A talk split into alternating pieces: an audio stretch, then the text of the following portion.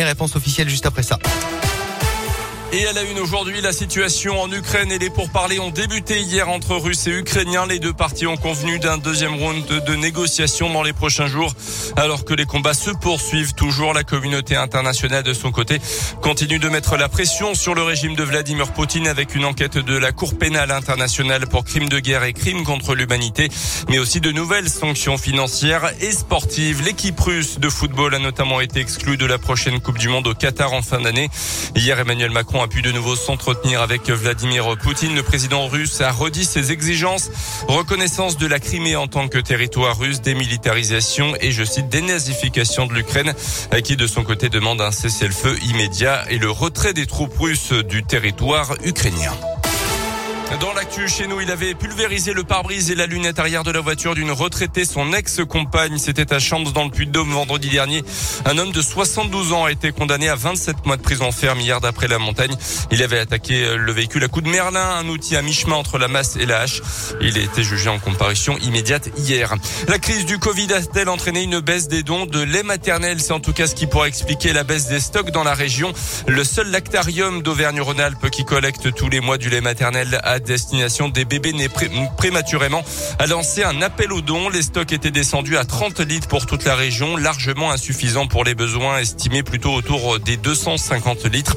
Le lait maternel est collecté auprès de jeunes mamans volontaires qui en ont en excédent et il est d'autant plus précieux qu'il est euh, en priorité distribué à des nouveau-nés fragiles, comme le rappelle Rachel Buffin, médecin et responsable du lactarium de la région, dans un hôpital de Lyon.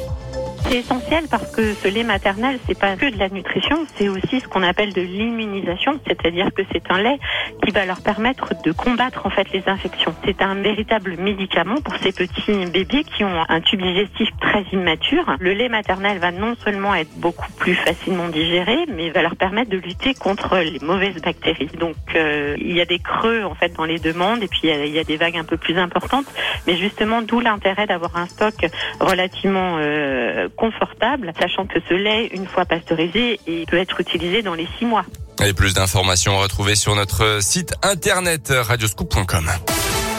Elles sont les héroïnes de l'Open 6e Sens Métropole de Lyon de tennis. En ce moment, les sœurs Diana et Ivana Yastremska ont écrit une belle page du tournoi féminin. Hier à Lyon, arrivé en France il y a quelques jours après avoir fui les combats chez elles à Odessa en Ukraine. Elles ont disputé le premier tour sur invitation des organisateurs lyonnais et ont, conquis le public.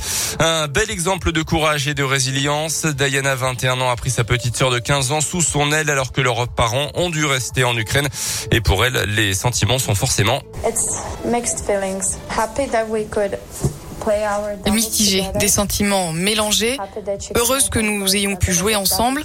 Heureuse aussi que ma sœur ait pu jouer son premier double à ce niveau. Je suis très fière d'elle. Et en même temps, on est triste. On n'a plus beaucoup d'énergie à cause de ce qui se passe en Ukraine. Donc, pour être honnête, je ne sais pas trop ce que je ressens. Et pour la petite histoire, les sœurs Diana Ivana Yastremska se sont inclinées lors de ce premier tour euh, face à la paire hispano-suisse, mais l'essentiel était forcément ailleurs. Évidemment. Merci beaucoup, euh, Colin, pour euh, ce reportage. L'actu revient à 7h30, 7h04.